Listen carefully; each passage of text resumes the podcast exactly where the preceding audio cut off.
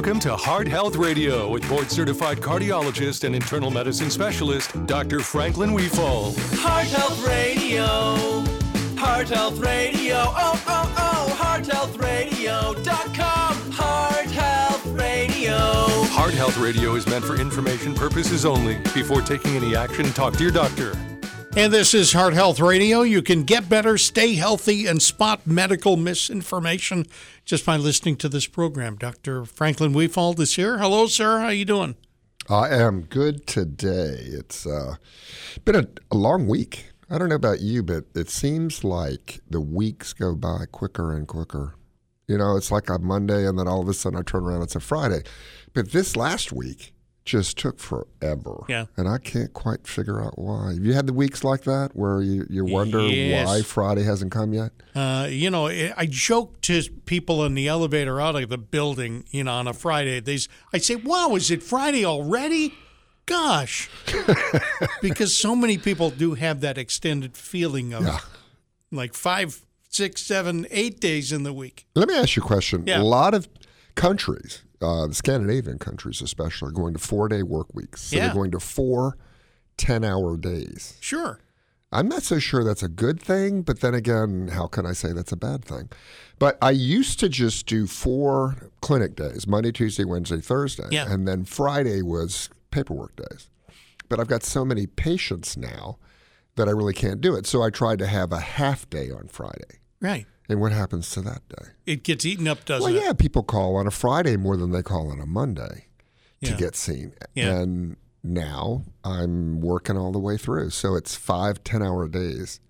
But that doesn't include Sunday, Right. where I have to do all the paperwork that I didn't do so I could concentrate on patient care. And we talk about work. We never include Saturdays in Yeah. that. That's true. This is not work. This is not work. It's absolutely not work. Listen, we'll take your phone calls 919 860 9783. Tick borne disease. That is A new you know, one. uh, well, this is a new Well, one. Well, it's a new one that we've recognized, and I, I'm going to tell you right now, I don't know much about it because I haven't had a chance to research it. But in Georgia, they are now experiencing something called heartland virus, and Hmm. I never thought of Georgia as the heartland. no, no, no, no. You know, a bunch of dark clay, well, red clay and stuff. Well, the heartland is and the- Iowa, Indiana, Illinois, but they call it the heartland virus. The tick that the disease comes from is from something called the Lone Star tick. So I Which guess Texas. Yeah, Texas. Yeah.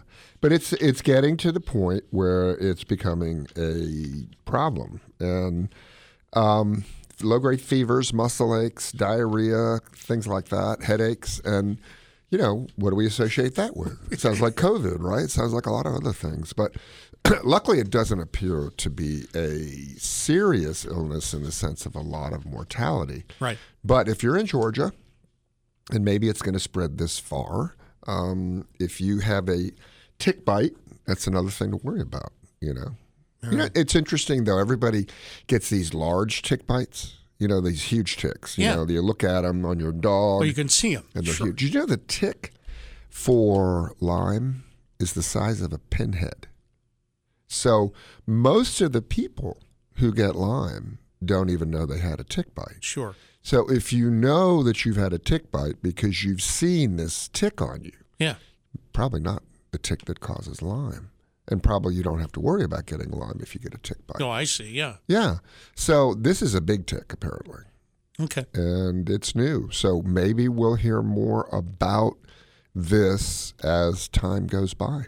Statins. Uh, you keep talking about statins like they're so good for you. They are. They're wonderful. And they have done a study and discovered that statins seem to protect people from Parkinson's Right.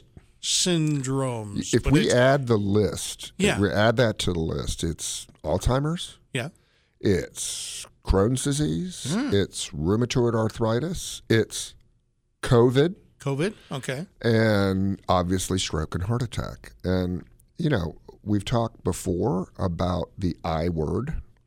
And if there is anything that I would want patients and listeners to get away get from this show, is that the enemy of health is inflammation, and that's the the number one thing that ties us all together. Our immune system saves our lives, save our lives, Right. but the immune system can also take it away, and inflammation is one of the keys to all of these illnesses, and one of the things that I want to pound into people's heads about statins is that they don't just lower your cholesterol. In fact, that may not be the most important thing. They are anti inflammatory drugs. If you measure all those things in your blood that tell you how much inflammation you have, the statins lower them. And um, I just wish that some of the other health radio programs hadn't taken the anti-statin, you know, uh, point of view for so long, because I find it very difficult to convince people that statins aren't a primary cause of bad outcomes and that they are the primary cause of good outcomes. It's very hard because people are so convinced that statins are bad. Chris is on the line from. That Eden. was quick. How you doing, Chris? Hey, how you doing? Good. What's going on? Sitel, S-I-T-T-E-L on Google, and there was a was in a forced marriage with her captors in a trafficking ring. Chris, you're going way too fast for us. Tell us what you want to talk about. Chris. It might have been a bad connection.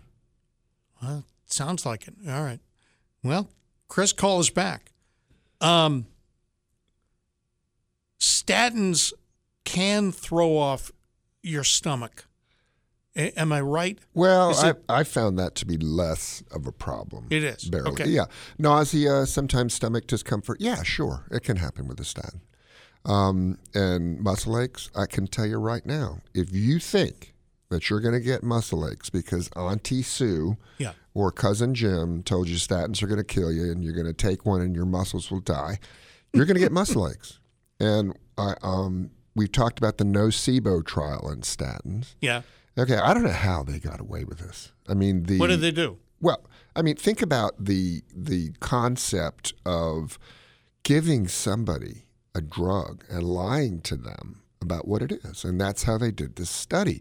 So the ethics committee somewhere must have approved this.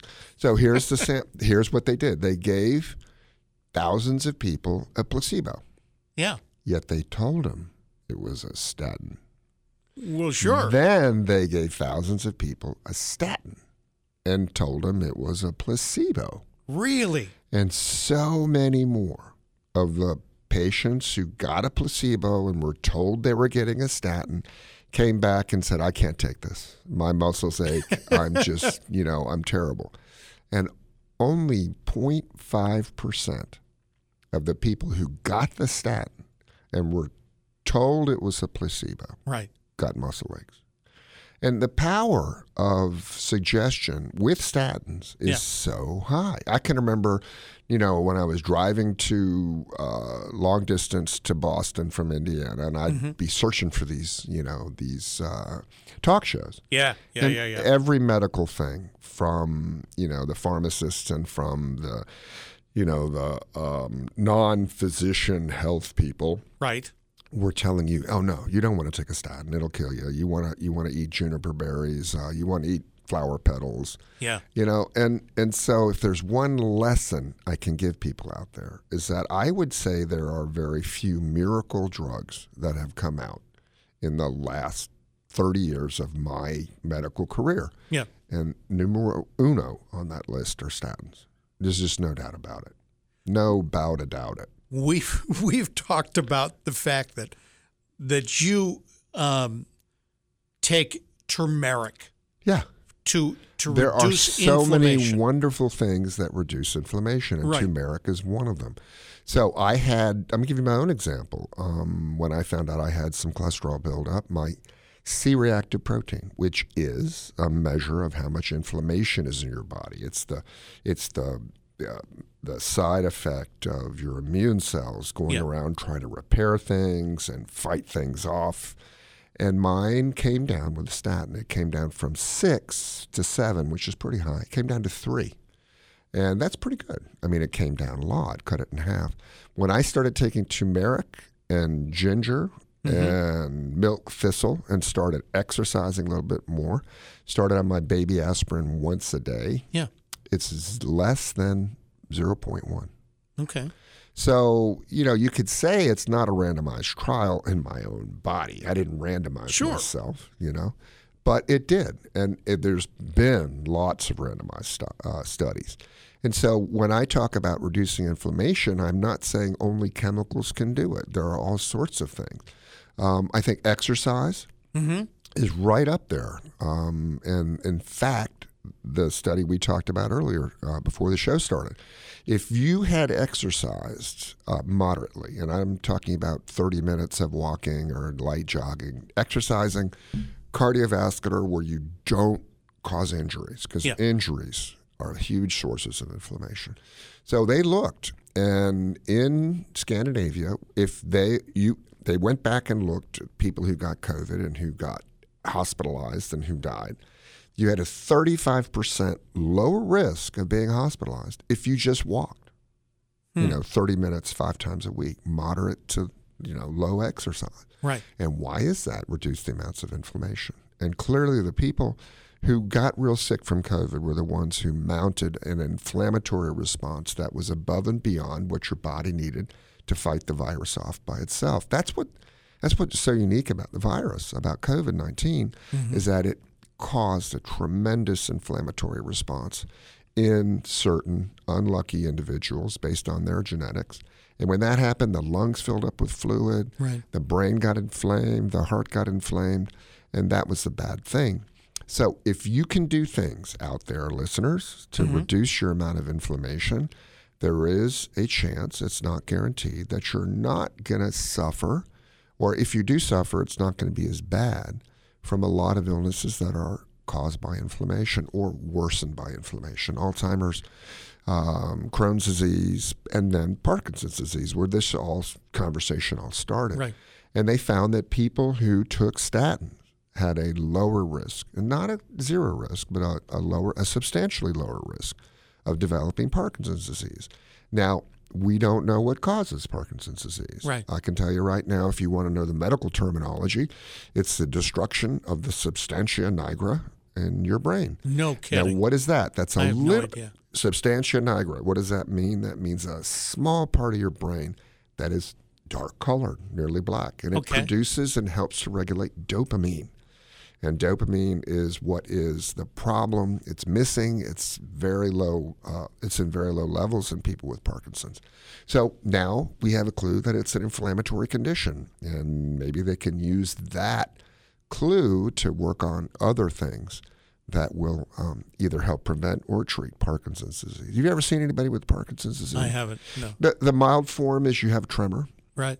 It's a resting tremor, and they call it a pill roll. Have you ever taken a pill and rolled it in your fingers? Yeah. Yeah, so it's a pill rolling tremor. And so sometimes it looks like you're rolling a pill in your hands. Yeah. And your hands shake. And you can have what's called titubation, where your head bobs up and down. Oh my And then um, you have trouble walking, and then dementia can progress, where you know you lose your memory and things like that. And one of the things that I deal with a lot as a cardiologist is the drop in blood pressure, orthostatic hypotension, Yeah. where you try to stand up and you fall immediately because your blood pressure just drops when you Right. stand up. Right. So Parkinson's is a multi-organ um, problem, and hopefully, uh, with anti-inflammatory things, we can reduce the severity. Maybe I don't Okay. know. But the things that I recommend, and don't take a statin unless your doctor tells you to or prescribes it, because in you know less than, but about less than one percent, you can have side effects. I have had patients who had severe side effects. One is called rhabdomyolysis, where your muscles start to just deteriorate. Mm-hmm. And it's a terrible side effect. You have to watch out for it. So you have to take a statin under physician uh, guidance. But get out of your mind that they're bad for you. They're really good for you. All right. Coming up, alcohol and drugs. We have, during this period of COVID, the, the shutdowns, really, the, the, the, the isolation, we have increased the amount of drugs and alcohol. It's been terrible. not you and I, but as a society. Right. And it's taken a toll. That's coming up in just a little bit. Also taking a toll, pollen. Holy mackerel, could we get some relief from pollen? That's coming up on Heart Health Radio, FM 98.5, AM 680, WPTF. Listen to Heart Health Radio on Apple Podcasts, Spotify, or at hearthealthradio.com. And in North Carolina, in 2020, we had more than 3,300 people die of overdoses. That's 40% higher than the year before. And we don't know the stats. We So- don't know the new so stats. if we had 10, you know, last Yeah. year, the year before, I mean, 2019, we had 14. That's a large amount. I mean, and, and what does this tell us? It tells us that social isolation is bad. right. And I don't know if you heard Fauci the other day. He finally got back on a on a, a nationwide broadcast, and he says we better be ready to uh, induce those restrictions again. Really? And it ain't happening, Tony. No. Tony, it ain't happening. No. Because uh, if you look at red state, green state, Yeah. I mean green, red state, blue state. Yeah. Okay, and I keep forgetting that red is Republican. Red is the Republican. Why right. wouldn't they name the Democrats red? I mean, red for communism, no, right? no. This, radio, But this is from the, the maps on election night. But the point I'm trying to make is red should be Democrat. Okay? it should be. Okay, all right, all but right. anyway, so if you look at the Republican states versus the Democratic states. Yes. Okay. And, and the vast majority of the tightest restrictions in mobility and socialization during COVID were in the Democratic states. Uh-huh. the red states were criticized. You're killing people by letting them walk outside, blah, blah, blah, blah. The red states had a lower rate of death and hospitalization than the blue states did. Now, Okay. there may be other reasons for that. If you look at New York, which is the classic blue state, those people were living on top of each other. They got hit hard first. Yes. Uh, we didn't know how to treat it uh, initially. We treated it wrongly initially. Um, and so, you know, maybe that's a, a, a thing for it. But if you look at Scandinavia, if you look at Taiwan, they didn't shut down. Right. They didn't close the whole country and make people hide out Right. and work from home. Uh, they did the right thing, which is to isolate the vulnerable. Right. Okay, so if you have, uh, if you're elderly um, in a nursing home, they unfortunately, and I think it was the right thing, had to isolate them. Now, what did they do in New York? Yeah. They took people who had COVID and were still infectious and put them in nursing homes, exposing them to the most vulnerable, elderly, sick people we had. So, what happens? You get stuck at home. That's right. You got nothing else to do. Yep. And if you already have a propensity for uh, alcohol use above and beyond or drug use, then it's going to obviously be a an opportunity to overdo it. Right. And so I think this is something that we weren't told, which is we want to spare the lives of those who might get COVID, but we have to spare the lives of other people too. And suicides were markedly elevated. And I think this was the first study to really show how great the elevations were in overdoses 40% more. That's amazing. And it's just terrible. I mean, just terrible. 3,300 North Carolinians died of overdoses. In 2020. Yeah. And we don't know about 2021 because they probably haven't We haven't, we don't have the data finished yet. counting. You know, we might have the data as Rose Hoban. Let's see. All right, Rose is coming up on the show, twelve thirty, uh, or after the twelve thirty news. Um, let's see, how close are we to stopping the aging process? I think that Elon Musk is getting um, some airwaves play. Yeah. Because he's going to, you know, stop aging. And I think who else is that? Bezos is going to do the same thing.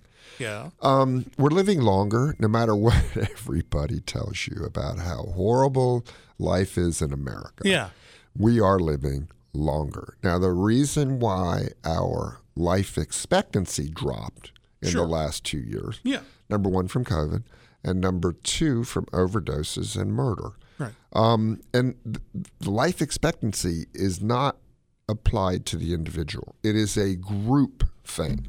Sure. So you look at the average, you know, uh, time of death for everybody, and you know when you have twenty year olds who die young of murder or drug overdoses, Mm-hmm. it lowers the overall life expectancy in the country. Mm-hmm. But it doesn't mean that it lowers your life expectancy. It it doesn't. Okay. And I can tell you right now, I when I started this, seventy five was old. When I started practicing thirty five years ago, yeah. 75. You were old. Yeah. I mean, that was old. Oh yeah. Now, I got people in their 90s who are, go bowling every day. Right. And and you just can't ignore that observational um, aspect of it. I didn't see 75 year olds on a normal basis in my practice because they weren't around. Right. Now, um, I saw uh, 30 people Thursday, and I counted, Yeah. and 15 were above the age of 80. Wow. Okay? Half. And they're doing great. Now, are there people who are in their 90s and 80s who are, you know, debilitated? Yes, Sure. that is the case. But um, we're living longer. And can we reverse the aging process? I think it's going to get that way. I think one of the things that we're seeing now is the benefits of medicines and exercise and improved diets. Mm-hmm. But can we find that biological process and reverse it? Well, they're doing it in animals. I mean, they're finding these little protein things and tweaking them. And, you know, one of the things I want to warn you is What's that? one of the biggest areas of aging studies is in nematodes. And those Okay. are worms. Those are worms. Oh yeah. Okay, Yeah. so you can make a worm live, you know, instead of three weeks, you can make a worm live 12 weeks. Oh, thank goodness. but Yes. there are obviously um, uh, biological processes in worms that are identical to us. Believe it or not. The Really? DNA, the genes. I mean, 99.9% of the genes of a chimpanzee Uh-huh. are the genes of us. And it's that 0.1% that makes us unique. Sure. Well, in nematodes, there are processes that lead to cell death. And, you know, there are DNA, there are DNA transcription, you know, making proteins. It's basically the same as ours. Those fundamental things are the same. So if you go back, maybe there's a fundamental thing that we can find from nematodes and apply it to us. Okay. You can get better, stay healthy, and spot medical misinformation by calling this show 919 860 9783. This is Heart Health Radio on the Heart Health Radio Network. Welcome to Heart Health with board certified cardiologist and internal medicine specialist, Dr. Franklin Wefald. Call us with your health questions at 919 860 9783. Get better, stay healthy, and spot medical misinformation by listening to Heart Health Radio. And Rose Hoban joins us from North Carolina Health News. How you doing, Rose? Good, Dave. How are you? I want to tell everybody that the North Carolina Health News.org website has undergone a, an explosion of quality and quantity.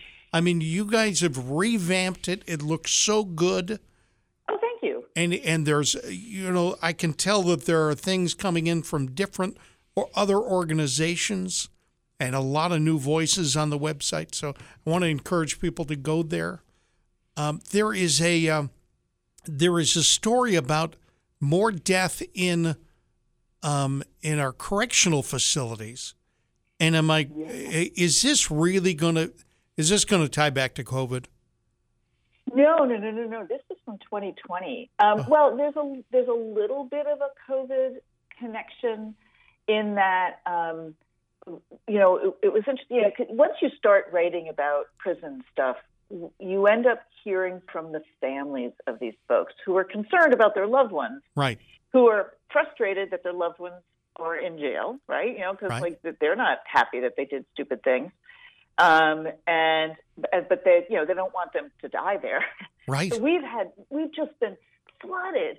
And one of the things that we heard, particularly during Omicron, but we've been hearing all along, is that you know will that that they the prisoners weren't getting enough masks. There wasn't enough space for social distancing. They Right. were it was kind of slow to get them vaccinated. There was a lot of worry. Um, the I mean, the quote unquote good news is that uh, most of the prison population are younger, so they were less likely to die. That being said, I think there were something like 55 deaths among the North Carolina prison population, which puts it at a very high rate, Right. higher than the general population. Um, and most of those people were older inmates. But what has happened uh, is in 2020, they found that there, were, there was a record high number of suicides, deaths by suicide Right. in the prison system, which is, and that was even in a year where the state had made a commitment to, uh, you know, having, uh, and this is not in the prison system. We have to sort of separate things out. I'm sorry, I'm, I'm conflating it too, right? The jails are county based. Sure. There's 85 of them in the state. They're run by sheriffs. And Right. the prison system is a state function. So in the jails, there was a record number of um, people who died by suicide. Right. And that was even though there were new regulations requiring jails to have suicide prevention programs. So, you know, the, the carceral system, you know, the incarceration system was really, I mean, again, we'll have people comment and say, well, you know, they shouldn't have done the, the crime, but it was a tough place to live through a pandemic. Right. And so the question is like, was it the stress of the pandemic on top of the stress of being in jail? Was it that there are so many people who end up in jail because they have substance use problems and they are going through withdrawal without assistance? Yeah. I mean, it, it's hard to know. It's really hard to know. kind of another story at the, and you know I, I only mildly am interested in this because I don't live in the Asheville area but there's you've got a story about Mission Hospital Oh, I was just reading this. I've got Yeah. your website I'm pulled up. I knew you'd be interested, uh, Dr. Reese. I am, I I'm just astonished. Um, and get me, uh, t- correct me if I'm. Hospital Corporation of America took them over some time ago. Is that right? Yes, they took over in the beginning of 2020, late 20, late 2019, early 2020, Yeah. and you know, And now all these doctors are quitting, huh?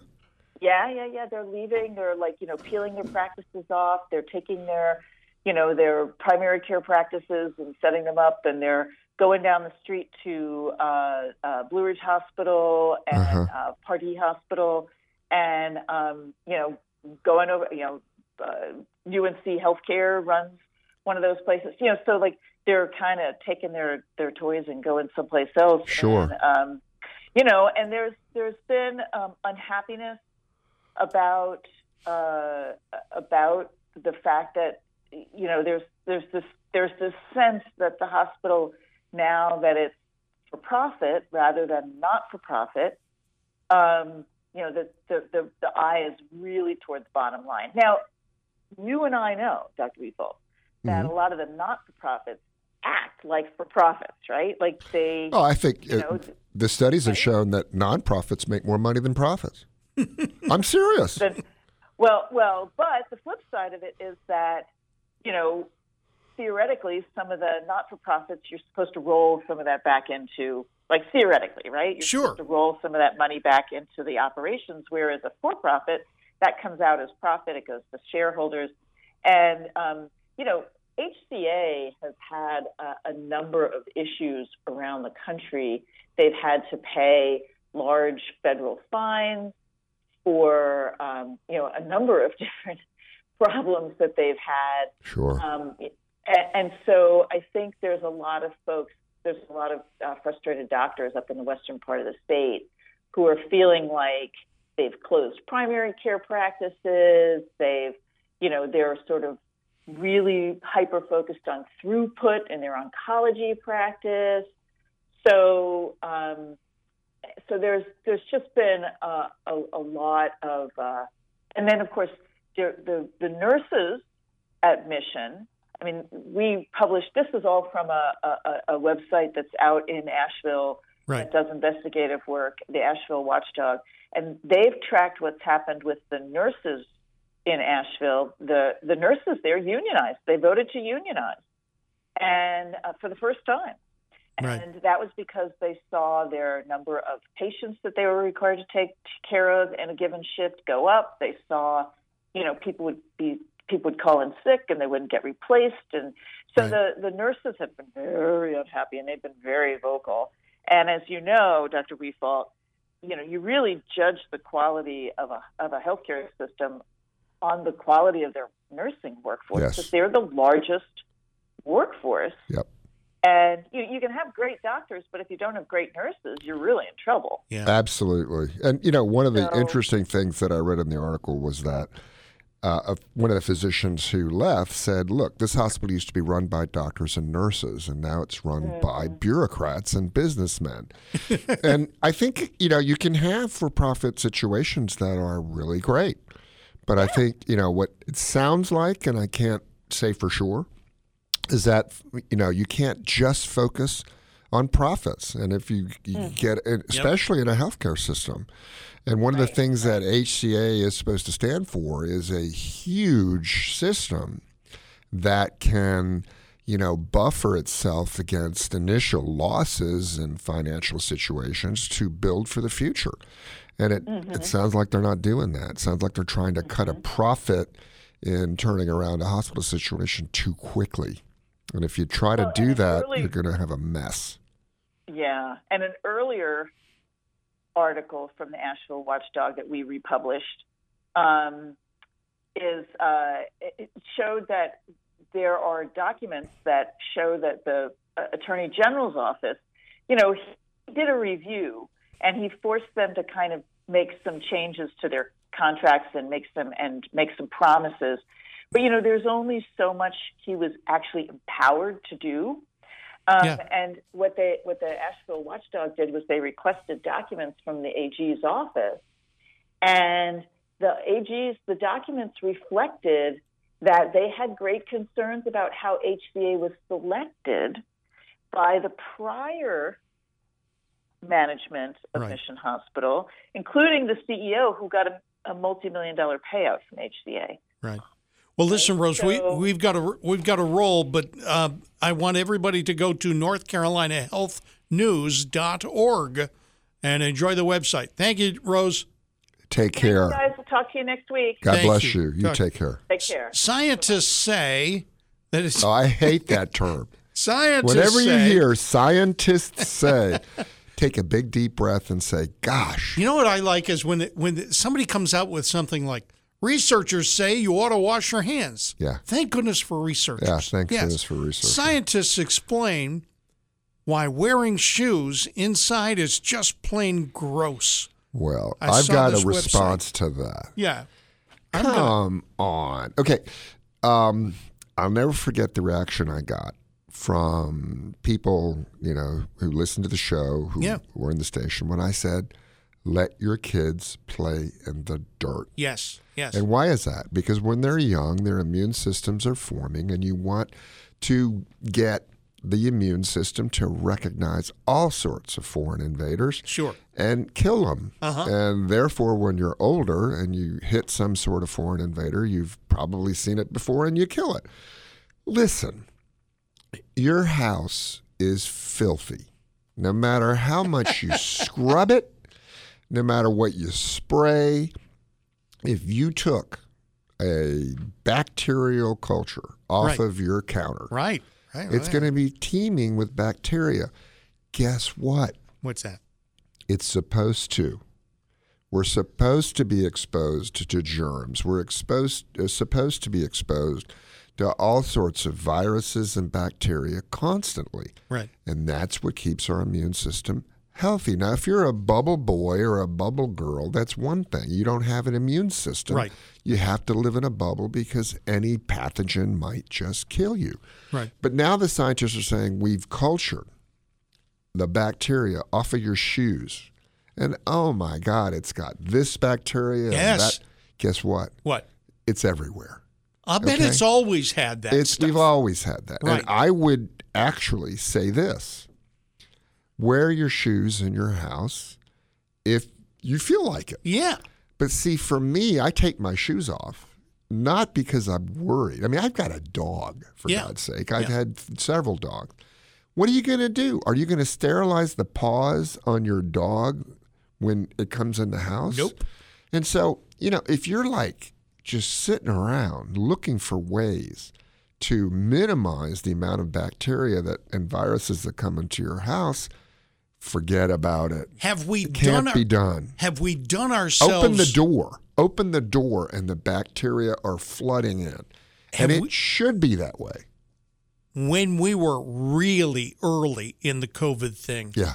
And we were sanitizing our hands Yeah. multiple times a day and wiping down surfaces. And guess what? what? Didn't work It didn't work. because it was airborne. Right. And, you know, the masks didn't work in the sense of completely shielding us Right. from getting the virus. And I can tell you right now, the virus evolved. It wasn't as transmissible with Alpha and Delta. But Right. when we got to Omicron, people were still wearing masks. They were still, you know, washing. And I think this heads to a, and we all got it. Um, I think it heads, though, to what's happening in Hong Kong and China Right. is that they isolated. They didn't have the random number of people who got it and had no uh, symptoms. So what's happening now? It's flooding the country. Uh, Taiwan, I mean, never did anything like what the mainland Chinese people did in terms of zero tolerance for COVID. Same thing happened in, in New Zealand. And so what's happened now is Omicron is just is just spreading like wildfire in those places, even more so than it did here. Right. And you know, natural immunity is good. Yeah. And the problem is we haven't really been able to determine who is at higher risk for getting serious, you know, um, illnesses from COVID. Although we have hints, you know, if you're sick to begin with, um, or if you're old, if you're obese, if you have, you know, cancer, then you have a higher likelihood of getting it. Right. But let your kids play in the dirt. If they wear their shoes in the house, don't freak out, you know, and don't put booties on your dogs and then take them out, take them off Yep. before you let the dog in the house. We're, we're, ex- we should be exposed to germs. And if you're not exposed to germs, you're not going to be healthy. Okay. Um, you know, uh, for example, uh, Yeah. there was a group of people who were exposed to salmonella. And salmonella is terrible. I mean, it gives you the runs, it makes you sick. yeah. But there were a large number of people in that group who didn't get it or who had a very mild illness. Yeah. And that's the point I'm trying to make. Their immune systems were better in terms of sorting out the illness and, and extinguishing the bacteria. And it comes from exposure. So it just kills me when these scientists say, take your shoes off. It's just nuts. Coffee is apparently good for you again. Again, I'm trying to keep track. Coffee bad, coffee, good. coffee good, coffee bad. The Although latest- I will say this, Yeah. in my experience in looking at these coffee stories, Yeah. I would say the vast majority now are coming out that they're good. Yeah, coffee Yeah, good. Okay. coffee's all right. good. We'll talk about that in a little bit. Also, a shout out of a doctor you've heard on this radio program who did some traveling to practically the war zone. That's coming up next on Heart Health Radio. know you make me wanna kick my heels up and down, throw my hands up and down. This is Heart Health Radio. You can listen to us on Apple uh, Apple Podcasts or Spotify and at hearthealthradio.com. And your buddy, Dr. yeah. Pavlo Netrebko, just did some traveling. He's a hero. Uh, Pavlo's fa- uh, is from the Ukraine. Pavlo Netrebko. He's the electrophysiologist at WakeMed uh, who works with uh, Cardiology. And um, we had dinner about two weeks ago, um, which was about one or two weeks into the current war in the Ukraine. Right. And, uh, you know, he said, look, they're in the central part of his family still lives there, his uh, aunts and uncles and um, other uh, primary relatives. And they still lived in central Ukraine. And he felt, you know, look, we're monitoring the situation, but it looks like it's in the in the east and near Kiev. So they were just, you know, monitoring the situation. And I got a, a text message from him saying he was on his way. And he left uh, suddenly, went to Poland, got across the border uh, into central Ukraine, and got his family to Poland. And it was an experience that um, I don't know uh, how I would do. Uh, but he's a brave man. Got his family to Poland. He's back in town.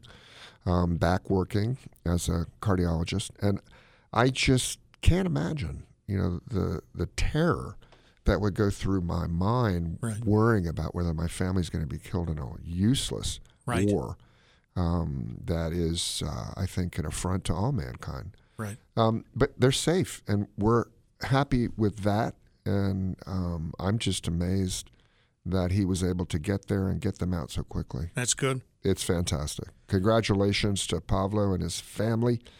And uh, let's pray for everybody in this situation who's at risk. So there's this crazy story where a group of American, like an organization of doctors, is Oh. cutting out communication with Russian doctors. It's craziness. What, what is the organization? They're oncologists. There are uh, several oncology organizations, several cardiology organizations that are basically sanctioning their Russian uh, colleagues and basically kicking them out of the thing, out of the, the group. And, you know, I, I can't understand this. Um, I can see where, you know, we try to uh, affect how the Russian government is conducting things Right. on a political and economic level. But when you look at oncology and, you know, what I do, cardiology, it is apolitical and it must be apolitical. We're about the health of people throughout the world. Right. And to cut off a cardiologist from your organization because he or she is Russian, um, I think is just the wrong thing to do. And it makes no sense. And it, it puts us at the level of politicians, which um, has Oh, nothing yeah, to we- do we don't want to be at that level. healthcare. We don't want to be at that Right. level. Now, politics does impact what we do by the rules and regulations that they put in. Um, yes, that is true. But the day to day care of cardiologists and oncologists has nothing to do with the politics that happen to be what their country is uh, about. Right. So let's not get carried away with the sanction business. It's, it just doesn't make sense Right. to expand it to the medical field. Did we learn anything important about coffee? With I didn't pick yeah, up that story. There's I something, didn't read it. There's something in coffee, uh, these phenols, that um, seem to, at least in the lab, um, help people with cardiovascular illnesses by Yeah. reducing the amount, again, of inflammation.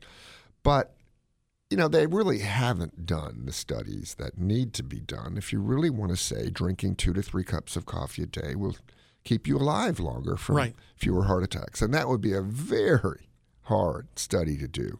You have to take tens of thousands of Oh, people yeah. and give half coffee and half fake coffee. Oh, I don't no, know how no, you no, do that. Yeah, I'm not. I don't know that. how you do that. But if you look back, and that's what they're doing now, they're doing these look back studies and they're Yeah. saying, okay, if you've had a heart attack, how many cups of coffee did you drink over your lifetime? Versus, hey, you're the same age and the same gender and Yeah. the same, you know, number of other medical conditions. How much coffee did you drink and you didn't have a heart attack? Right. And it seems like the data is coming on the side of two to three cups of coffee a day Yay. seems to lower your risk of having a heart attack. And so, yeah, what can I say? Um, but don't don't go whole hog. It's like everything else. Okay, you want to do it in moderation. And I think that the key take home from all of this is that when I grew up in medicine, coffee was bad for you. Coffee had caffeine. Yeah. You know, it had all these other chemicals that people didn't like and don't drink coffee and everything. And now we're coming back and maybe swinging over too far to the other side. I guess what I would say is a cup of coffee a day is not associated, at least now, with bad health. Okay. And maybe two. Uh, but I tell you, don't drink more than three or four, um, especially if you have, say, palpitations or your heart skips a beat, Right. because caffeine will uh, make that worse. Uh, but you know, the other thing is if you're drinking five or six cups of coffee a day and you Yeah. get scared of it, don't quit suddenly. Really? Caffeine withdrawal is terrible. Have you ever had it? Yes, I have. Yeah. So what's the number one thing? A headache. Yep. And so anesthesiologists at times have been known to slip a little caffeine into your infusion. It- Really? yeah, if you get, you know, if you if you walk into the OR uh, intake region and you tell the intake person, be it a nurse or a technician, that you drink 10 cups of coffee a day. Yes. Well, if you've had surgery in the morning that lasted, you know, six six hours, a complex surgery, Right. and you know you were NPO. If you ever wonder, there's nothing per os. Os is your mouth. Oh my. Yeah, NPO means Okay. nothing per os. Yeah, nada. I had that. Well, then Yeah. you're going to have uh, caffeine uh, withdrawal syndrome, and you can give intravenous caffeine. So I just shoulda- a little caffeine in you, I should and you wake asked. up without a headache. I Yeah. should have Did you asked. wake up with a headache? Yes, I did wake Yeah. up without it. And See, this is is, the, because nothing. of caffeine withdrawal. nothing by mouth after twelve midnight Right. because the anesthesiologist didn't want me to, you know, Well, you- aspirate. that's bad Right. thing. You puke, and it gets in your It's a bad day. pharynx, and it goes in your lungs. That can be fatal. That's how Right. my mom died. oh my. Yeah, she had Alzheimer's, and you know they weren't supposed to rush the food. Right. And I, I don't know what happened, but she aspirated, and that's what killed her. But uh, yeah, I had no coffee that day, and it, w- it wasn't a wonderful day anyway Yeah. because they operated on my eye and stuff Yeah. like that, you know. Yeah. But uh, Here's mud in your eye. it was uh, it was no fun. It was Yeah. no fun. But anyway, so um, yeah, Coffee. yeah. All right. Now let let me just say another thing Yeah. about the way I get my caffeine. Okay, is through five hour energy. Yeah. And I can't tell you the number of people when I hold this thing up and I'm about to douse it down who go, Stop, that'll kill you. And I can't believe you're a cardiologist and you drink a five hour energy. Yeah. I'm going to tell you this. The amount of caffeine in a five hour energy is equivalent to a, the amount of caffeine in a large cup of coffee. That's all there is to it. Yeah. And so I prefer to get my caffeine in a quick hit. You know, Mm-hmm. these these little tiny bottles. And I found one that tastes that tastes like my favorite drink, the fuzzy navel. Oh, my anyway, gosh. it tastes good. It's got Yeah. mango in it or stuff like that. Douse it down and I'm there. What I can't stand about coffee, I like it. I like the taste of coffee. But Yeah. it, it's too hot in the beginning. Yeah. And so it's, oh, it's burning me. I put it down. And then the next time I go to get it, it's too cold. And Yeah. so you can't chug it. You can't get it in there. Okay. But you know, when, when you've heard these things about energy drinks, it's about how many. So don't drink 20 cups of coffee a day. Don't drink 20 energy drinks a day. Okay.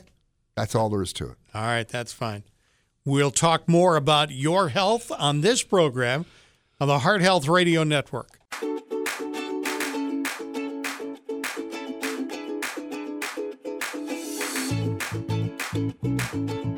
Welcome to Heart Health Radio with board certified cardiologist and internal medicine specialist, Dr. Franklin Wefald. Heart Health Radio.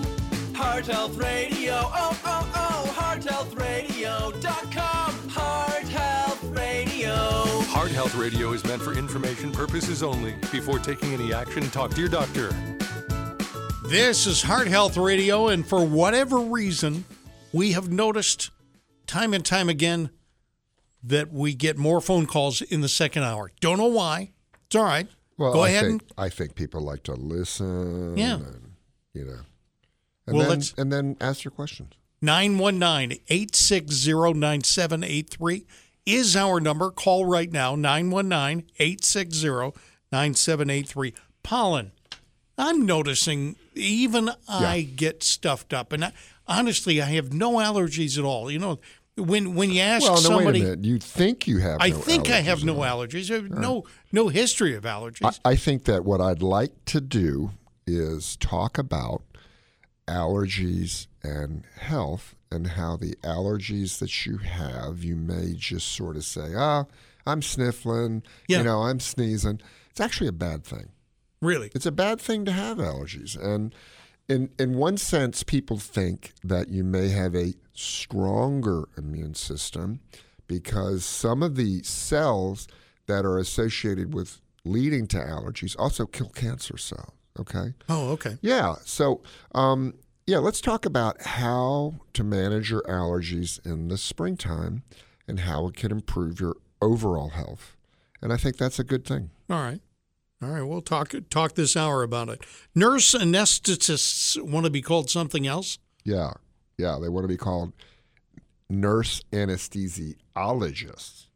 And, uh, And, and I think I got a problem with that. And, And- I think a lot of physicians have a problem with the name changes. For example, PAs, physician assistants, Right. they want to now call themselves assistant physicians.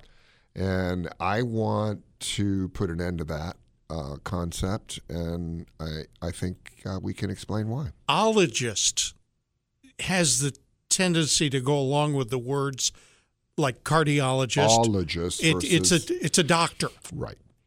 and and yet somebody else is going to use that. They're going to confuse Yeah, people. and- I honestly don't know who I see, whether it's a PA or a physician's assistant Uh-huh. or an assistant for the physician. Yeah, and and I think that what you want to be wary of, and you know, is it is it part of it that hey, I went to school for 15 years. Yes, yes. and that is they part of it. wouldn't let me use the term physician until Yep. um, I did all this. Right. And so now someone's going to say they did two years here and a year there, and they're going to make people think that they're really physicians.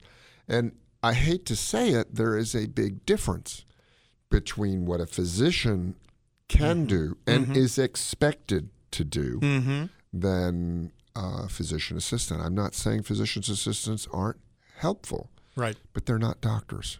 They're Well, not physicians. I don't mind telling. I don't mind telling you that. I, you know, I had an opportunity to go back to school to get a PhD in education, and I decided no, I wasn't going to do it because I wasn't going to do that to other doctors. right. To be a doctor, Doctor Alexander, that would be scary. Yeah. Um, Rodney and Raleigh, Rodney. welcome. How you doing, Rodney? What's going on? I'm doing great, thanks. So you were talking about coffee, and it Yes. Yeah. made me have a question. If you have an opinion about diet soft drinks, I'm I'm diabetic, obese, Sure. but my endocrinologist tells me not to drink diet soft drinks. Right. Did, did they tell you not to no drink the? I'm on an extremely low carb Yeah. diet. So you have an opinion about that? I do, and it's it's going to be against what your endocrinologist says. So, um, but I can't treat you over the phone. So I'm going to tell you right now to follow what your endocrinologist says because he or she is your doctor. But you're asking my opinion, and my opinion is uh, I'd rather my patient uh, drink a diet drink than to drink a sugared drink. And um, basically, is water better for you? Sure, it is. Yeah. Okay. But life is more than just, you know, worrying all the time and drinking water. Um, diet drinks are good in the sense that you can enjoy things with your friends. You can have a Diet Coke. Yeah. You know, you can sit around. For a lot of people, uh, Diet Cokes taste good. Okay. I hate them. Really? Yeah, I don't know what it is. I grew up with as a sugaraholic, and so I have to have my little eight ounce bottle of Coke Mm-hmm. and drink it right from the bottle, ice cold. If I'm going to drink a Diet Coke, I got to put lemon juice in it to take away that aspartame type thing. But they're doing a lot of research now, and I don't think the research is at the level where you can really say that artificial sweeteners are bad for you in the sense that if you're diabetic, they're not going to help your health. Obviously, you must have been somebody who took a Coca Cola, a regular one, and measured their blood sugar, and it went sky high. And you drank a Diet Coke, Yeah, and it know, did. It didn't go I've sky never high. drinking the, uh, Right. the the sugared ones. I've always just Yeah, drink diet ones. And Yeah. I love my endocrinologist. I was on loads of insulin and sure. all these meds, and she got me on extreme low carb, and I'm off all those meds, That's good. controlling my sugars. But Yeah. I sure miss my diet Coke. Yeah. All right, let me bring up one because Rodney did mention that he's got a lo- he's got a long history. I've got a long history of- with diabetes, and now I've run into uh, chronic kidney disease because of my long history with diabetes, and they have told me to stay away from the dark sodas. Right. And I, I'm going to tell you right now, I, I I think it's because the quote unquote dark sodas have some extra ingredients like more phosphorus and things like that. Yeah. Now, let's just be honest. Hmm. The observational studies are looking backwards, and these are all observational studies that diabetics who drink diet sodas versus diabetics who don't drink diet sodas Okay. tend to have a better outcome. Um, but is that due to other factors? And so many of these observational studies that we've seen, when you do the science correctly, they don't really pan out. Okay. So if you have a choice between a diet soda and a regular soda, and if you're diabetic, then just go ahead and have a diet soda. That's what I would tell my patients. Right. Um, I think this is a big controversy that needs to be settled because um, man does or woman does not live by water alone. and I can tell you right now, I drink eight or nine glasses of water a day. Yeah. Good for you. I am constantly taking a pee break. Um, but I also drink two Cokes a day. Yeah. And I'm telling you, I, I got to make a decision about happiness versus worrying about ruining my life with Coca Cola. And I'm telling you, I'm coming down on the side of two Cokes a day and nine glasses of water a day. Okay. That's how I look at it. Good But I- luck to you, I- Rodney. Yeah. And if there's more information that we have that's based on real science, we'll let you know. Thank you, Rodney. Love your show. All right. Love take you. care. Bobby in Durham. Welcome to the program. How you doing, Bobby? I'm doing well. Good. What's up? Uh, first and foremost, uh, I'd like to thank for the information that uh, the doctor espouses on the show. Yeah. Uh, I am, let, let me confess, I'm guilty of one of those who was anti-statin. Okay. Um, Yeah, it's okay. Listen, listen, I'm not criticizing you. Um, I, I think everybody's opinion should be heard, and I would never think badly of you if you were anti statin. uh, I, you, you've changed my mind. The benefits outweigh the things that I thought were adverse. Okay. That's good. That's Uh, good. I've got a question, Dr. Wefald. I, I was on the, the turmeric and uh, the ginger. I had I was taking the ginger root, making ginger tea. Yeah. Uh, since listening to you uh, a month ago, I've started to add uh, the milk thistle. Okay, great. Uh, is there anything available um, naturally that will help with rheumatoid arthritis and the, the stiffness that from the arthritis? Yeah. So you have you have rheumatoid arthritis, is that right? Uh, my knees are uh, um, killing me. Uh, they don't hurt. It's just the stiffness. The I stiffness. occasionally they hurt, they hurt, but then I sit down and uh, getting up, uh, it takes me a little bit. I used to laugh at my mom. Now I get up the same way, Yeah. Okay. and I, I can hear hear the knees like click click click click until Okay. I get upright. So have you been actually diagnosed with it? You know, there's a blood test that shows you have this thing called the rheumatoid factor. Uh, no. Okay. So before we get into this, um, there are many types of arthritis, and, and a lot of people talk about, you know, rheumatism. Mm-hmm. Okay. Rheumatism is just a common term that we use for people with, you know, painful joints, inflammation of the joints. Rheumatoid arthritis is a very specific type of arthritis in that you, it's an autoimmune disease. Your antibodies, your immune cells, are attacking the cartilage in your own body. So we know now that there are multiple great medications to prevent that attack. And you need to be on those if you have rheumatoid arthritis. And I can tell you why, because they've been shown to prevent the destruction of your joints. Now, if you have simple arthritis, which we call degenerative arthritis, and I, I call it simple, please don't be offended because it's very painful. Um, but that's just the term we've actually used because it's not a complex thing like an autoimmune disease. But there are lots of things that you can take, and they they generally are anti-inflammatory things over the counter. And we've talked about them before, but there's one that has just come out, and that is pomegranate juice and cranberry juice. And the reason is they have a lot of antioxidants, number one, but they also have things that are called polyphenols that help to reduce the amount of inflammation. And guess what? Hmm. They can't hurt you. So when I talk about the things that are quote unquote natural, I don't, I don't, I mean, I recommend them because they work. Um, and they've been studied in, in scientific studies, but I also recommend them because they can't hurt you. Okay, so I take um, all sorts of supplements for my inflammation, which I've talked about, but um, I'm going to start looking for more. Uh, that are natural com- natural compounds. Now, are they the be all and end all? What I don't like is when people say, "Hey, cranberry juice um, can reduce your risk of heart attack." I think it probably can because uh, it's been shown to reduce inflammation. But should you substitute cranberry juice for a statin? And No, I would no. say no.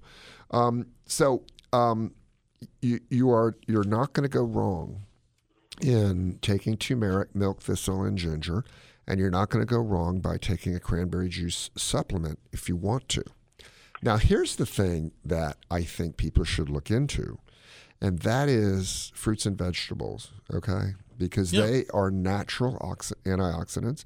Now, I, you know, I'm in a hurry all the time, you know, and I got to get a quick meal because I got to go home. Yeah. Where can you get some broccoli on the run? It's know? hard. it's, It's hard very hard, yes. So I am not paid by this company. I want to let you know this. I am not a spokesperson for this. But if you watch certain radio, uh, if you listen to certain radio programs, if you watch certain TV shows, you'll hear about balance of nature. Yes. Now, I am going to tell you, this is good stuff. Okay. And what it is is pure fruits and vegetables. Pure. I mean, there's nothing added in it. And what they do is they it's I wouldn't say freeze dried. They just freeze it and remove the water. And vegetables are ninety percent Well, water. that, would- that would be freeze dried. Well, yeah, but they don't dry it. They, Oh. they vacuum out the water. Okay. Okay. So it basically, they put in little capsules. Okay. And um, I'd like to see some scientific studies. They're not the only company that makes these products. Right. But if you want to get your broccoli and your spinach and your, you know, good stuff that grandma said, Yes. that is good for you. Okay, it is. And it reduces inflammation. You can get these compounds in Balance of Nature or other types of vegetable and fruit capsules. Okay. So that's the other thing that I do. And I tell you what, ain't nobody going to tell me that broccoli's bad for you. Okay, it's no, just it's good. not. It's very good. Uh, Bobby, uh, you know, he's he's given you an option there. I will tell you right now that I actually buy broccoli, and you know what I do? I wash it, and then I dip it in stuff, and I eat it. Dip it in what? I dip it in like uh, onion dip, Ranch dressing. ranch dressing. It's good stuff, dressing. Bobby. You want to know that ranch dressing is not bad for you. Everybody thinks it is. It's not. The only problem I find from from broccoli is that it just occasionally my body gas smells like broccoli, which is a bad thing when you're walking down, you know, the hallway. And anyway, listen, we got to go. All right, let me add one one one other. Sure. thing. Uh, You- you- yeah. Balance of nature supplements. Uh, is that superior to juicing? Is that it what? superior to juices? I don't Uh, think he's going to I don't know. Let me tell you why it's superior for me.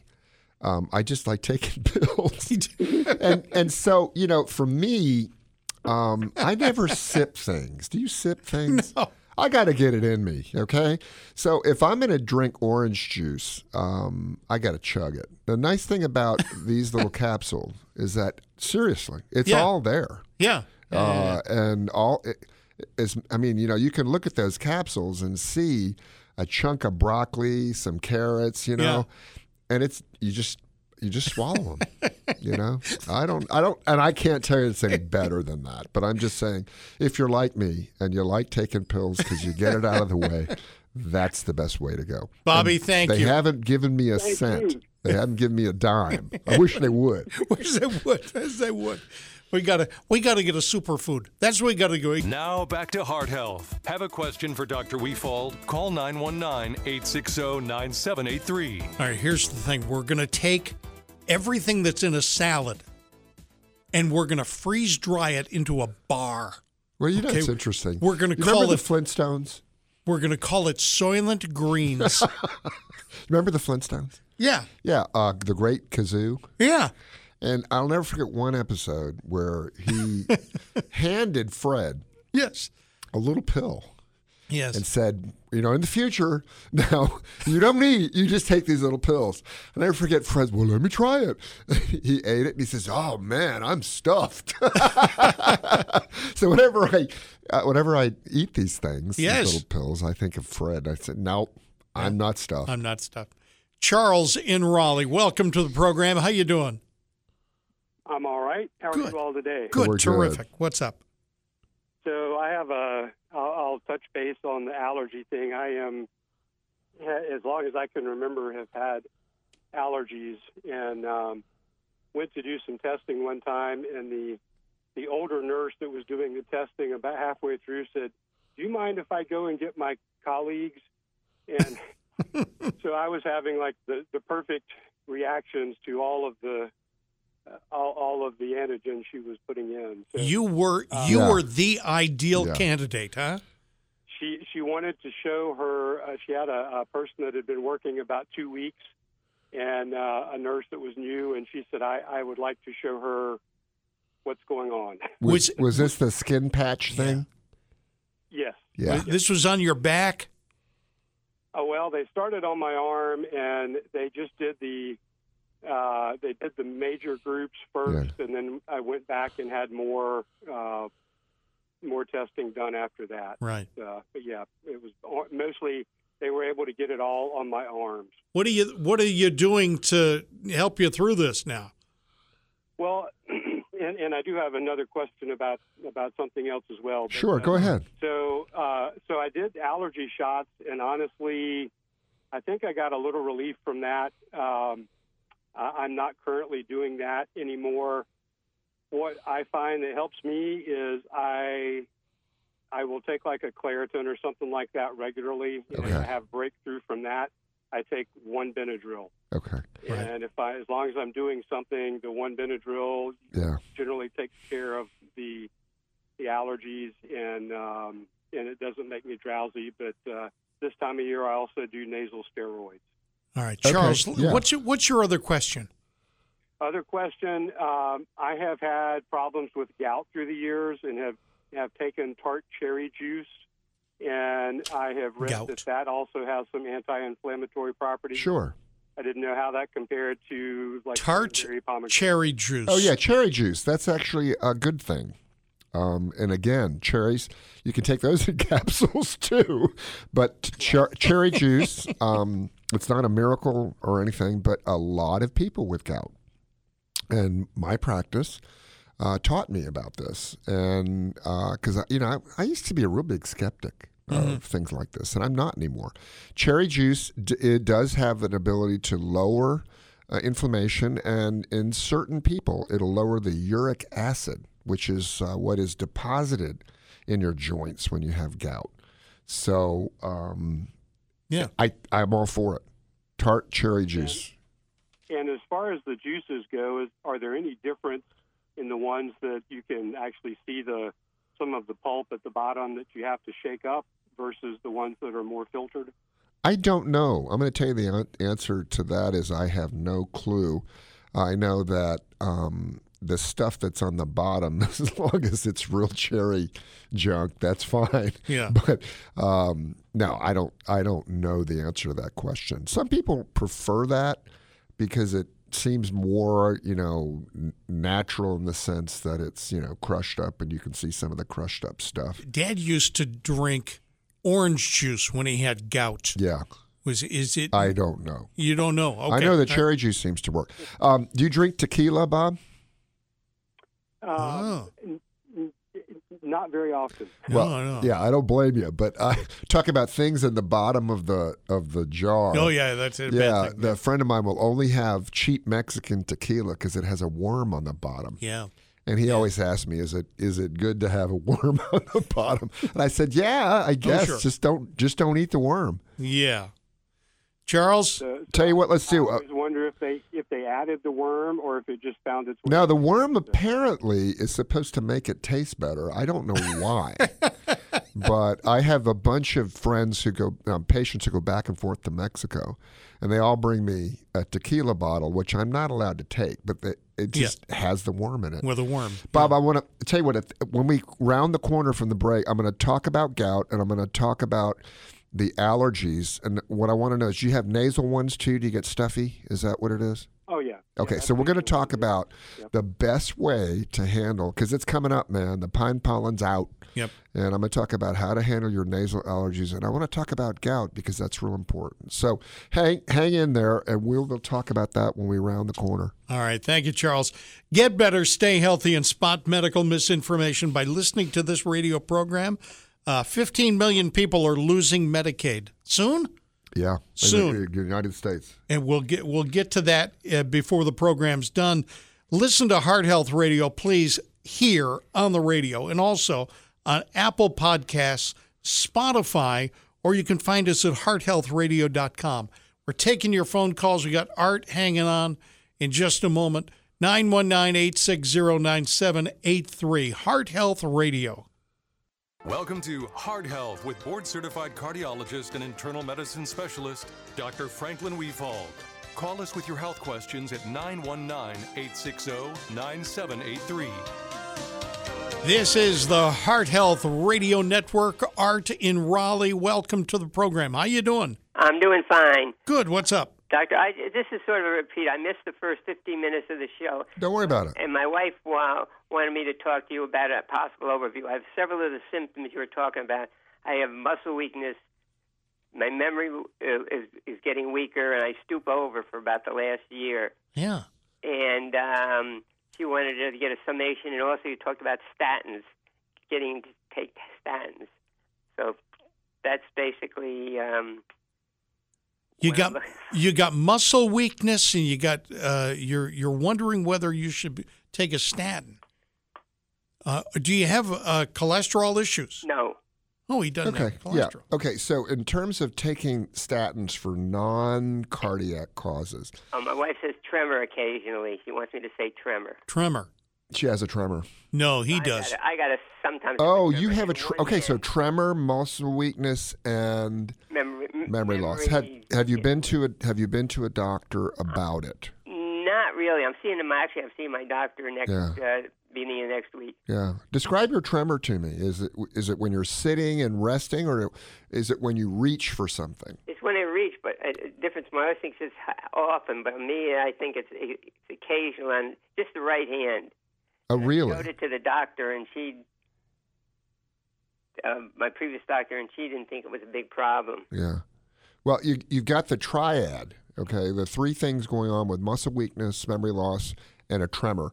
I would definitely be evaluated by a neurologist. Okay, because I, you know, I'm not examining you, etc. I mean, uh, this is something that if we find out what it is quickly, there could be things to arrest the process of going on. And the tremors in Parkinson's, you know, we talked about it. They can be when you're sitting and your hands shake and your fingers are sort of like rolling against each other. It's not necessarily the only type of tremor you can have. And muscle weakness and a tremor, even if it's only of your right hand, linked with memory loss, you need to get evaluated for that because there are several different things it could be. And it, they may be able to intervene and, and keep things from progressing. Um, I can't diagnose over the phone, over the radio, um, because I don't. I'm not seeing you. I can't get access to your lab results. But this is definitely a situation where you want to get to an either internal medicine specialist first, or just call up a radiologist. I mean, a radiologist, a neurologist, Yeah, and I'm see if you can get an appointment. One thing I have set up uh, when it was a rheumatologist. A rheumatologist. Yeah, and and so are you having muscle aches with it, or I mean, I'm sorry, uh, uh, joint aches with it? not that often, but Yeah. um, I walk stiffly. She says, you know, uh, Walk stiffly. and yeah, so we we set that one up uh, Yeah. a couple. Takes a long time to get a rheumatologist. Uh, Oh, it, it sure does. uh, It, it's Uh, incredible what's happening now with wait times. three months ago, actually, in all honesty. Um, Wow. Uh, so I've got that one, but I, I see her Wednesday, my doctor, and I can Okay, ask good. about a neurologist. And Definitely push it. Um, a lot of um, doctors may be hesitant and say, "Oh, you know, let's wait and see." But with, with this triad of what you are, are talking about, I let's get it evaluated with some tests. I mean, it, you may need an MRI, you may not. You may need some nerve conduction studies, you know, whatever. I don't know. Yeah. But it's it it's something I would definitely push to get looked at. Okay, and then they're the ones that talk about whatever the statin thing is based on this, or is that something different? Yeah. Uh, Which doctor would make a decision on the statin? Oh, that would be, uh, you know, a primary care doctor can do that. Okay. Um, and and you know, the question of who needs a statin and who doesn't is actually a complex one. Right. Okay. And you know, we can talk about that. I actually pulled up an article I wanted to mention, but I tell you, we've had s- so many callers. I want to get to them first. Yeah, that's fine. You, you've given me uh, what I need to do, and Great. I'll be seeing her, and I'll talk to her about getting her. Yeah, once once you Usually they're start pretty good.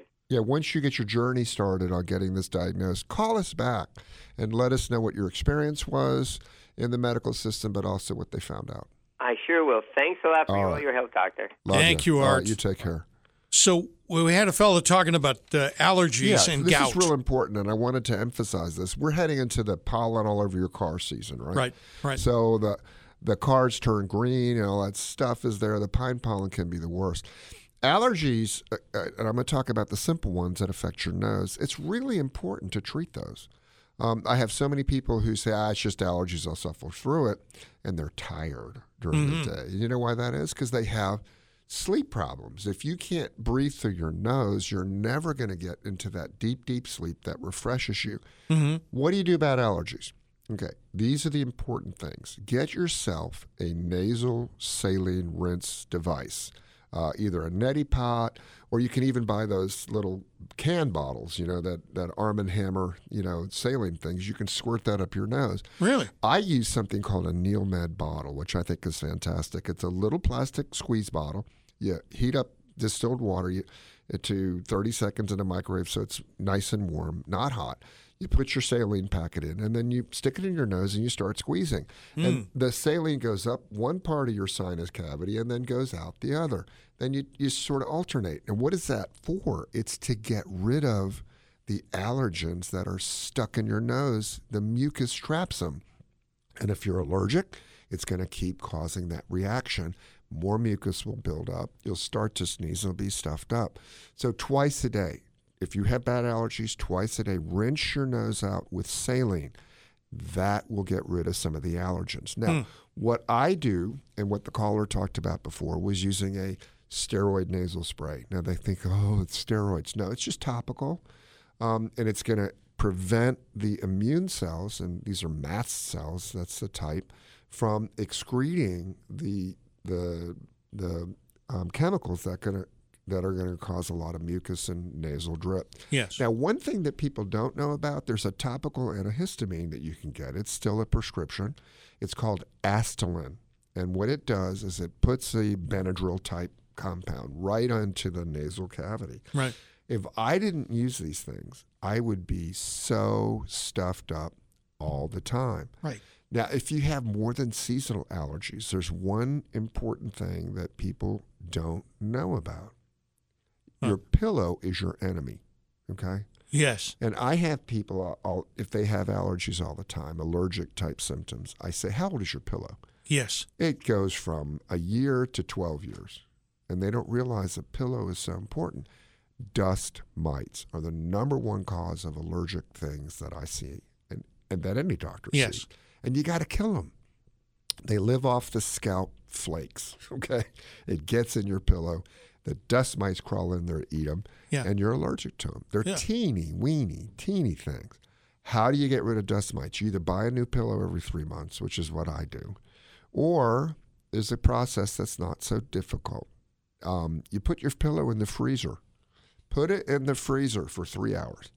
That kills most of the dust mites. Then you put it in your washer on the highest temperature you can possibly Right. find Right. and use a very gentle soap with it. Now, I have one of those top loaders. Yeah. If I try to put pillows in my top No, loader, won't. it goes off balance and stuff like that. Get the dust mites out of your pillows, even if you only have seasonal allergies. It just means you're allergic to a lot of things. But the pillows are key. Get rid of your pillows. The or or or wash them and freeze them, etc. Right. Right. Right. But use that saline spray. Get those things out of your nose, and then use the the Flonase, which is the steroid spray, and ask your doctor about the Astelin prescription, because I couldn't live without all those three things. I just couldn't. 'cause My nose would be stuffed all the time. Now, I got a family where I, I think they have all had a nasal infection continuously for the last 15 years. Because they have the allergies that cause the mucus to build up. Really? And it traps the flow. That's when you get an infection. The last thing you want to do with seasonal allergies is get an antibiotic. You may feel better for a little bit, Yeah. but that's not because it cured the infection. It's because most antibiotics are also anti inflammatory to a certain extent. Some antibiotics are more anti inflammatory than others. Biaxin, oh my gosh, it's almost as anti inflammatory as an antihistamine. Uh-huh. But the, this is the problem that I see. If your nose is clear, that what's running out of your nose is clear, you Right. don't need an antibiotic. Okay. You need to rinse that thing out with saline and use a topical steroid and a topical antihistamine. I mean, I take Benadryl at night because that's my antihistamine. Okay, some people really get a benefit from uh, some of these antihistamines over the counter. If that's okay, take them. Right. Because they're generally not harmful. Um, they put me to sleep. They just do. Right, Even right. even you know the Claritin puts me to sleep. I don't know why. Um, it's I'm more sensitive to it than others. But this is really important. Get your allergies straightened out because when you have all that mucus in your nose, when it comes to the time to get your deep sleep, you're not going to be able to. You're going to be tired all the time. I will tell you that often enough I take your advice on on the show. Uh oh. But in this particular case, there is almost no chance of me lavaging my nose. Why? It's just not. I'm not. All right. All right. You're here's what we're describing putting liquid up one nostril and down the other. But it feels so good. it does Yes. really. I don't believe you. All right, we're going to take a break, and I'm going to drag him into the men's room, and I'm going to shove some saline up his schnoz. No, And we're going to come back, and he's going to I'll go. come back and say, "Oh, No. felt great. Yeah, and thank you, Frank. May I have another? Thank you, Frank. Thank Seriously, You. Yeah, do it. Try it. really. Yes. No. It is. It is wonderful, and uh, you The- won't believe. Okay, when you first start, and you do it, and Yeah. you blow your nose. Yeah, yeah, and yeah. You won't believe. Oh, it's a good thing. and then what comes out, and Yeah. after a week, I know it comes out. Yes. After a week, it's going to be just the saline, maybe a little tiny bit okay, of mucus. Okay. Yeah, yeah. It clears it all out. Greatest thing since sliced bread. The the closest I've ever come to what you're talking about is the little teeny tiny bottles of saline. yeah. If I really have a cold, it's just terrible. Yeah. I'll just little little spray, little spritz, and then blow my nose. Uh, You do There's no chance Yes, I'm going to do. How many gallons of water are you sending up through your No, head? it's like like six ounces. Six ounces. Yeah. That's it's in this little squeeze bottle.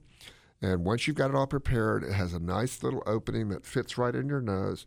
And when you squeeze it, it's that warm sensation coming through your nose. Does the warm out the sensation really go to the top of your forehead? Yeah, right. You know why? Because that's where the sinuses are. I didn't know that. You have sinuses above your eyebrows. Yeah. You have them below your eyes. You have them right next to your nose, and they're all interconnected. Yeah. And when that warm saline goes up there and then starts to flow out, Yes. it feels so good. It There feels is so good. There is still no chance I'm going to do brush your teeth every day, right? I do brush my teeth. Yes. Brush your, wash out your sinuses. It's just as important. This in is- fact, there's more room in your sinuses than there is in your mouth. It's true.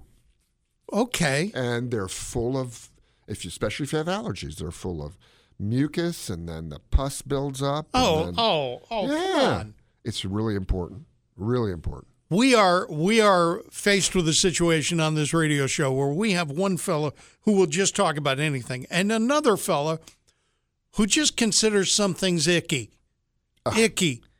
And ah. if it's icky, I don't want to talk about it. Here's the number 919 860 9783. This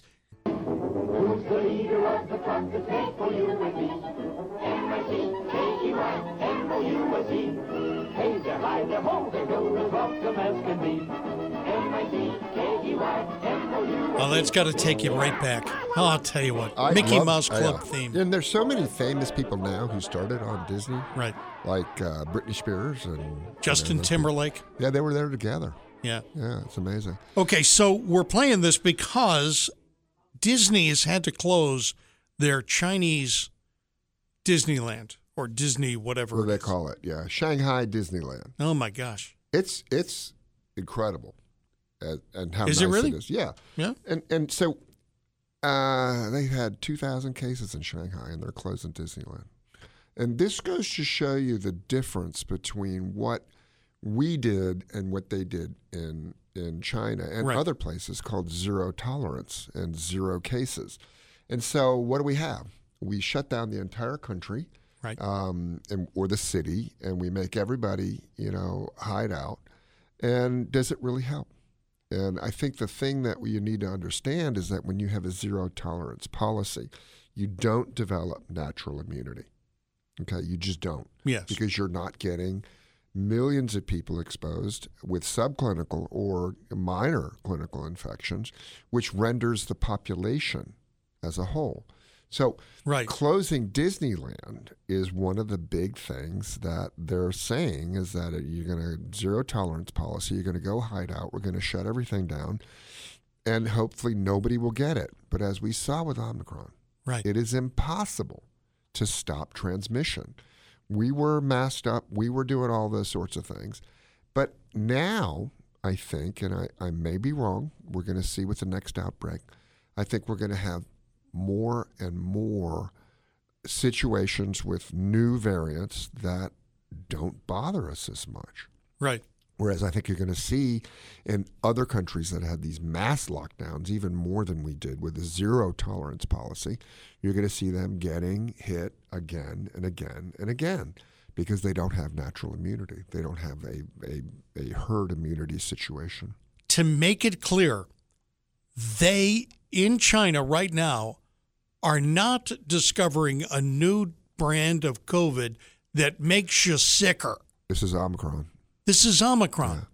The thing that I had and didn't pol- know I Yeah, had. zero policy, zero tolerance policy for Omicron too, and I think that it's just not going to work, and I don't think it will work. And I think if Fauci and his cronies try to close us down with the next variant that comes through, it's just not going to work. Uh, Right. first of all, America won't won't tolerate it. No. it just won't happen.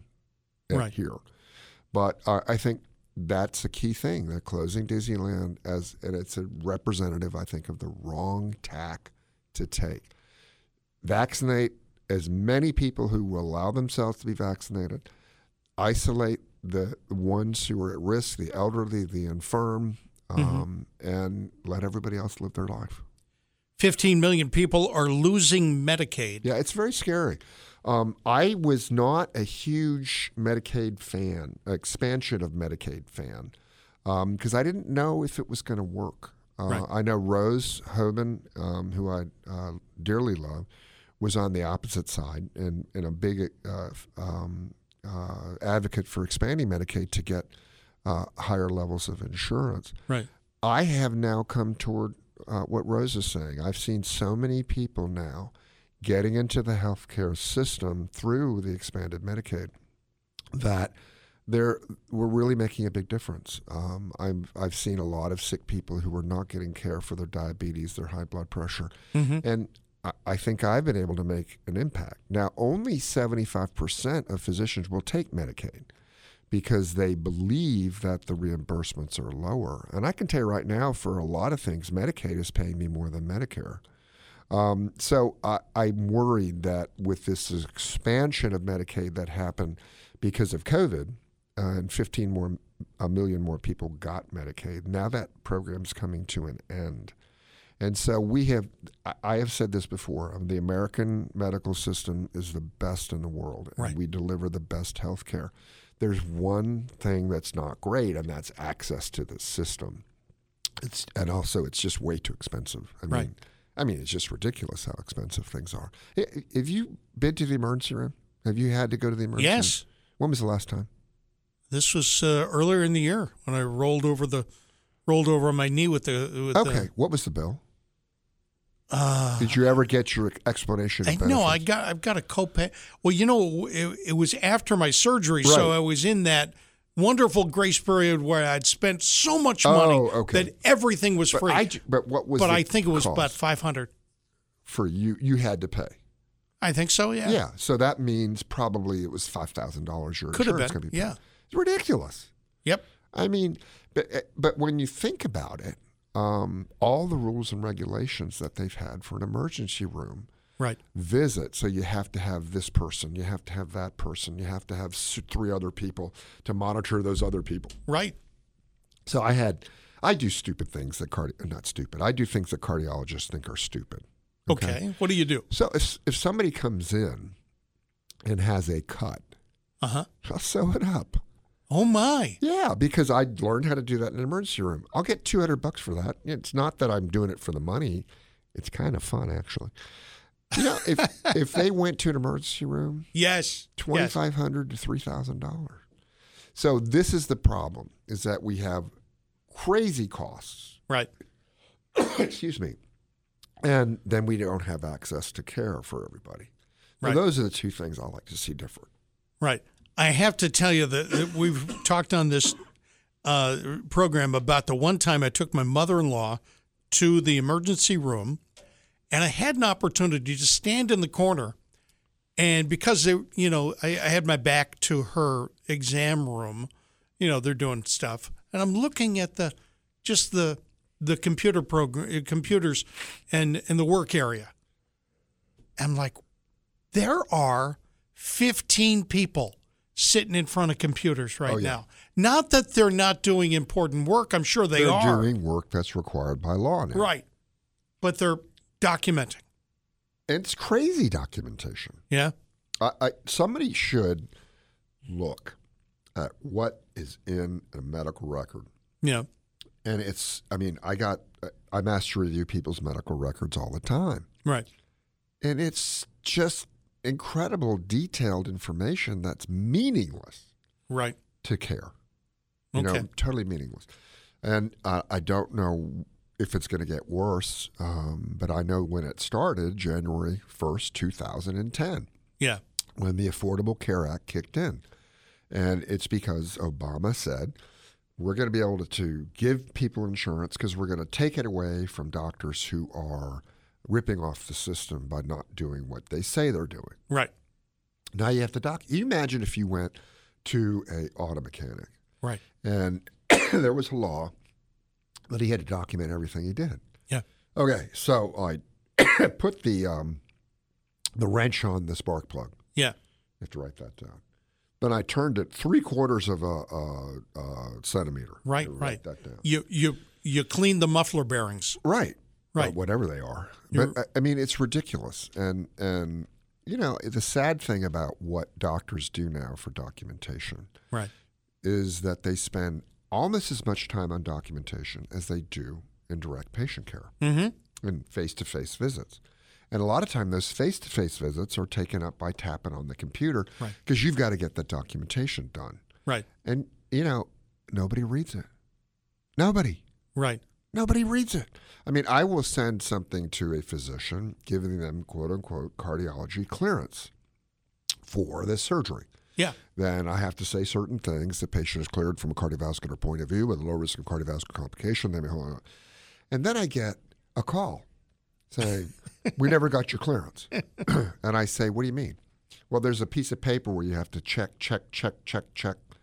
And I say, Well, I sent you a note that was really detailed and said the patient's cleared. we don't read those notes. No, no, no. We, don't just, read them. We just put them in saying we got it. And I'll say, why? Because it's too much. It's seven pages. Who's going to read seven pages? Just give me that, that front sheet that checks everything off. okay, whatever, whatever you say. But I have to have that note. If Blue Cross Blue Shield or Medicare had audited me, they would have somebody, you know, who's not a doctor, who's not a nurse, Right. who was trained to look only to look at the note and see if there are the four components of this billing code that allows me to get my 90 bucks. Right. It's just insane. There is a, a we have about a minute Okay. to talk about the fact that people are having problems with heart attacks because of the financial stress involved. Yeah, and, and I we're going to get a financial advisor on this program Okay. because one of the things that I've always talked about is stress, and I'm not talking about simple stress. I'm talking about your six weeks out of work because Yeah. you've had a heart attack. The Yep. doctors and nurses and technicians did a great job. You got the stent in, you're on your medications, you know, but you can't go back to work right away for myriad reasons. Right. And you don't have any money coming in. Right. And your bills don't stop. Um, and so those individuals who go through that and and have that kind of financial stress have a higher risk of another heart attack than those that don't. And so I want to approach medical care from a complex point of view. Okay. And part of that is making sure you have enough money to survive your heart attack. And this is Heart Health Radio. Have a great week. Heart Health Radio is for information purposes only. Before taking any action, consult your doctor.